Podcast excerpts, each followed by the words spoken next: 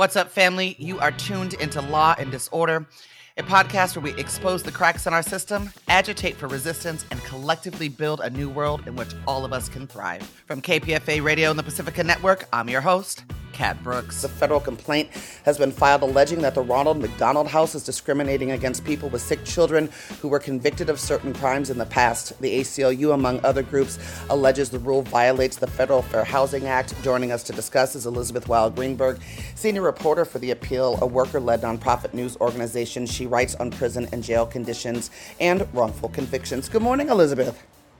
Good morning, Kat. How are you? I'm doing all right. How are you? I'm good. I'm good. Thanks so much for having me on. I appreciate it. Um, glad to have you back on the show. Um, we have not as much time as I'd like, so I'm gonna I'm gonna jump back in. I think most folks know, but just really quickly, what services do the Ronald McDonald Houses provide to families in theory? Sure.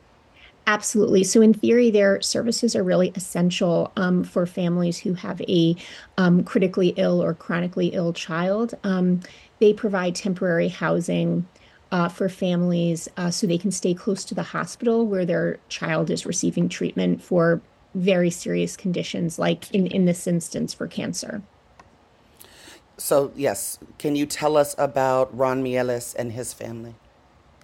Absolutely. Um, so, um, Mr. Mieles um, and his partner, uh, their son Anthony, uh, was diagnosed with cancer um, shortly after he turned 16. Um, when he was 17, he required uh, very intensive treatments, and the hospital that could provide those treatments and that, and that they trusted was about an hour away from their home. So um, they met with the Ronald McDonald House um, in the greater Hudson Valley area in New York uh, told them the situation, which is exactly what the Ronald, Ronald McDonald House is set up for um, to provide temporary housing for people who live far from where their child will receive treatment. They were put in overflow housing, um, given a voucher to stay in a hotel. Uh, they moved in, and the very next morning, they received a phone call from the local Ronald McDonald House telling them they had to vacate immediately because of a criminal conviction that had turned up turned up um, on the background check for Mr. Mieles, which was an assault conviction from I believe uh, 12 years earlier. Elizabeth Weill Greenberg, outside of the Mieles family, do you know how common this practice is by Ronald McDonald House corporations? Like, uh, how many people or families have been impacted? That's a great question. And they get into that a little bit in the complaint. They don't have a number of people um, who have been impacted, but they do cite policies from other Ronald McDonald houses that appear to be the same policy as the one in um, in the New York, in the um, upstate New York area. Um, they cite a policy, I believe, in um, Cleveland, Ohio, um, that states that there are certain uh, crimes which will uh, mean that the family will be denied housing. That's the Ronald McDonald House Charities of Northeast Ohio, which states without limitation convictions of violent crimes, domestic violence, child abuse, sex offenses, illegal drug act- activity, burglary, and or identity theft will result in rejection of your application. They cite a similar um, or nearly identical policy for the Ronald McDonald House Charities Maryland.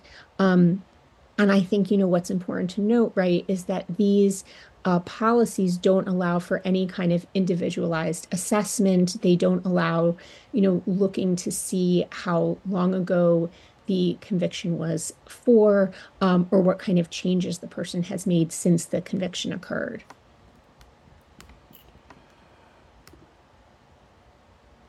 Tie this into other practices of blanket criminal background screenings and the ways in which it deters people from applying for housing.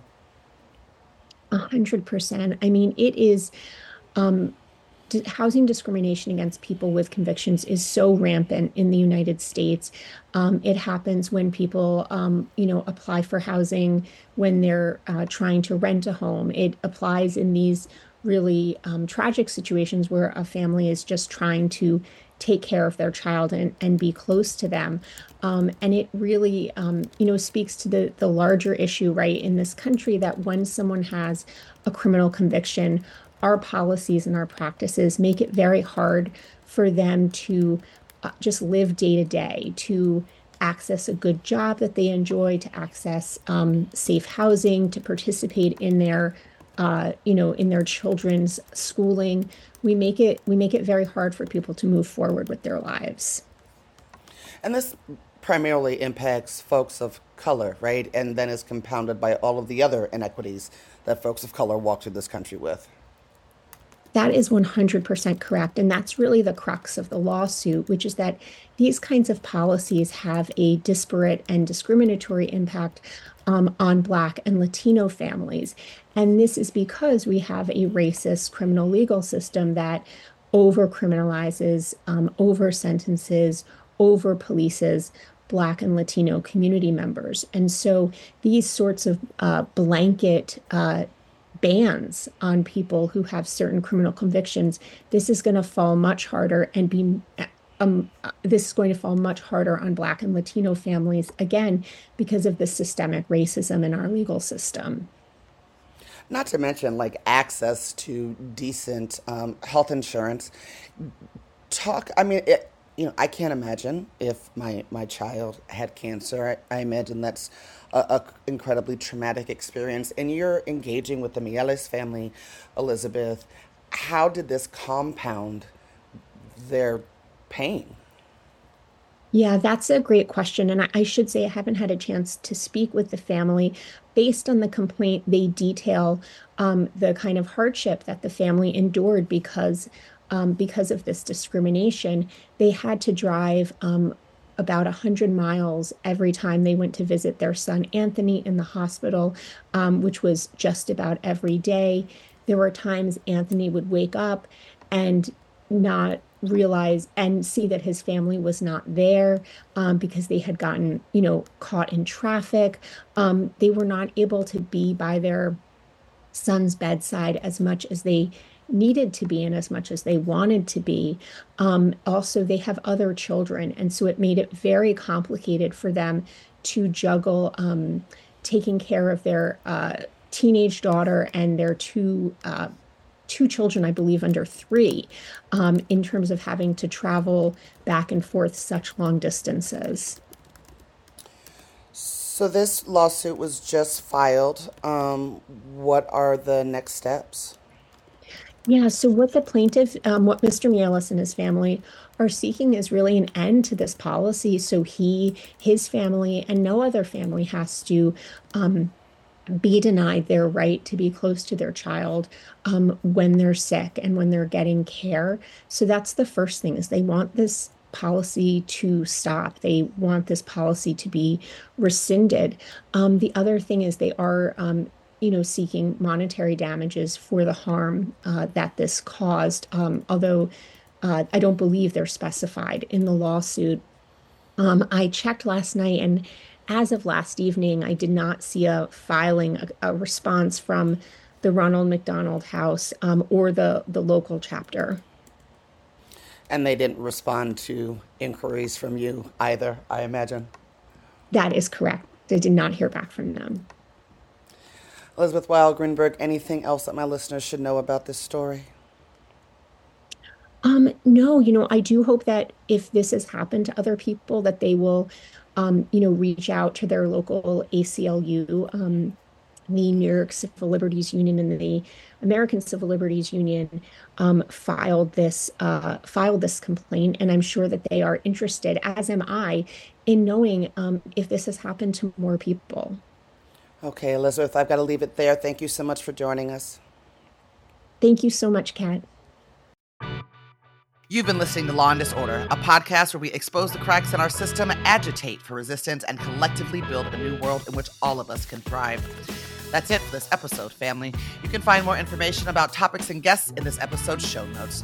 Law and Disorder is produced at KPFA, that's listener supported radio on the Pacifica Network. The show is produced by Jesse Strauss and hosted by me, Kat Brooks. Our theme music was composed by Steve Raskin of Fort Knox 5. If you like what you heard, please follow us on social media at Law and Dis, that's D I S, and subscribe wherever you listen to podcasts. Feel free to holler at us about something you heard or send us a show idea at law and disorder at kpfa.org. You can also find our content live at 8 a.m. weekdays on KPFA. That's 94.1 FM in the Bay Area.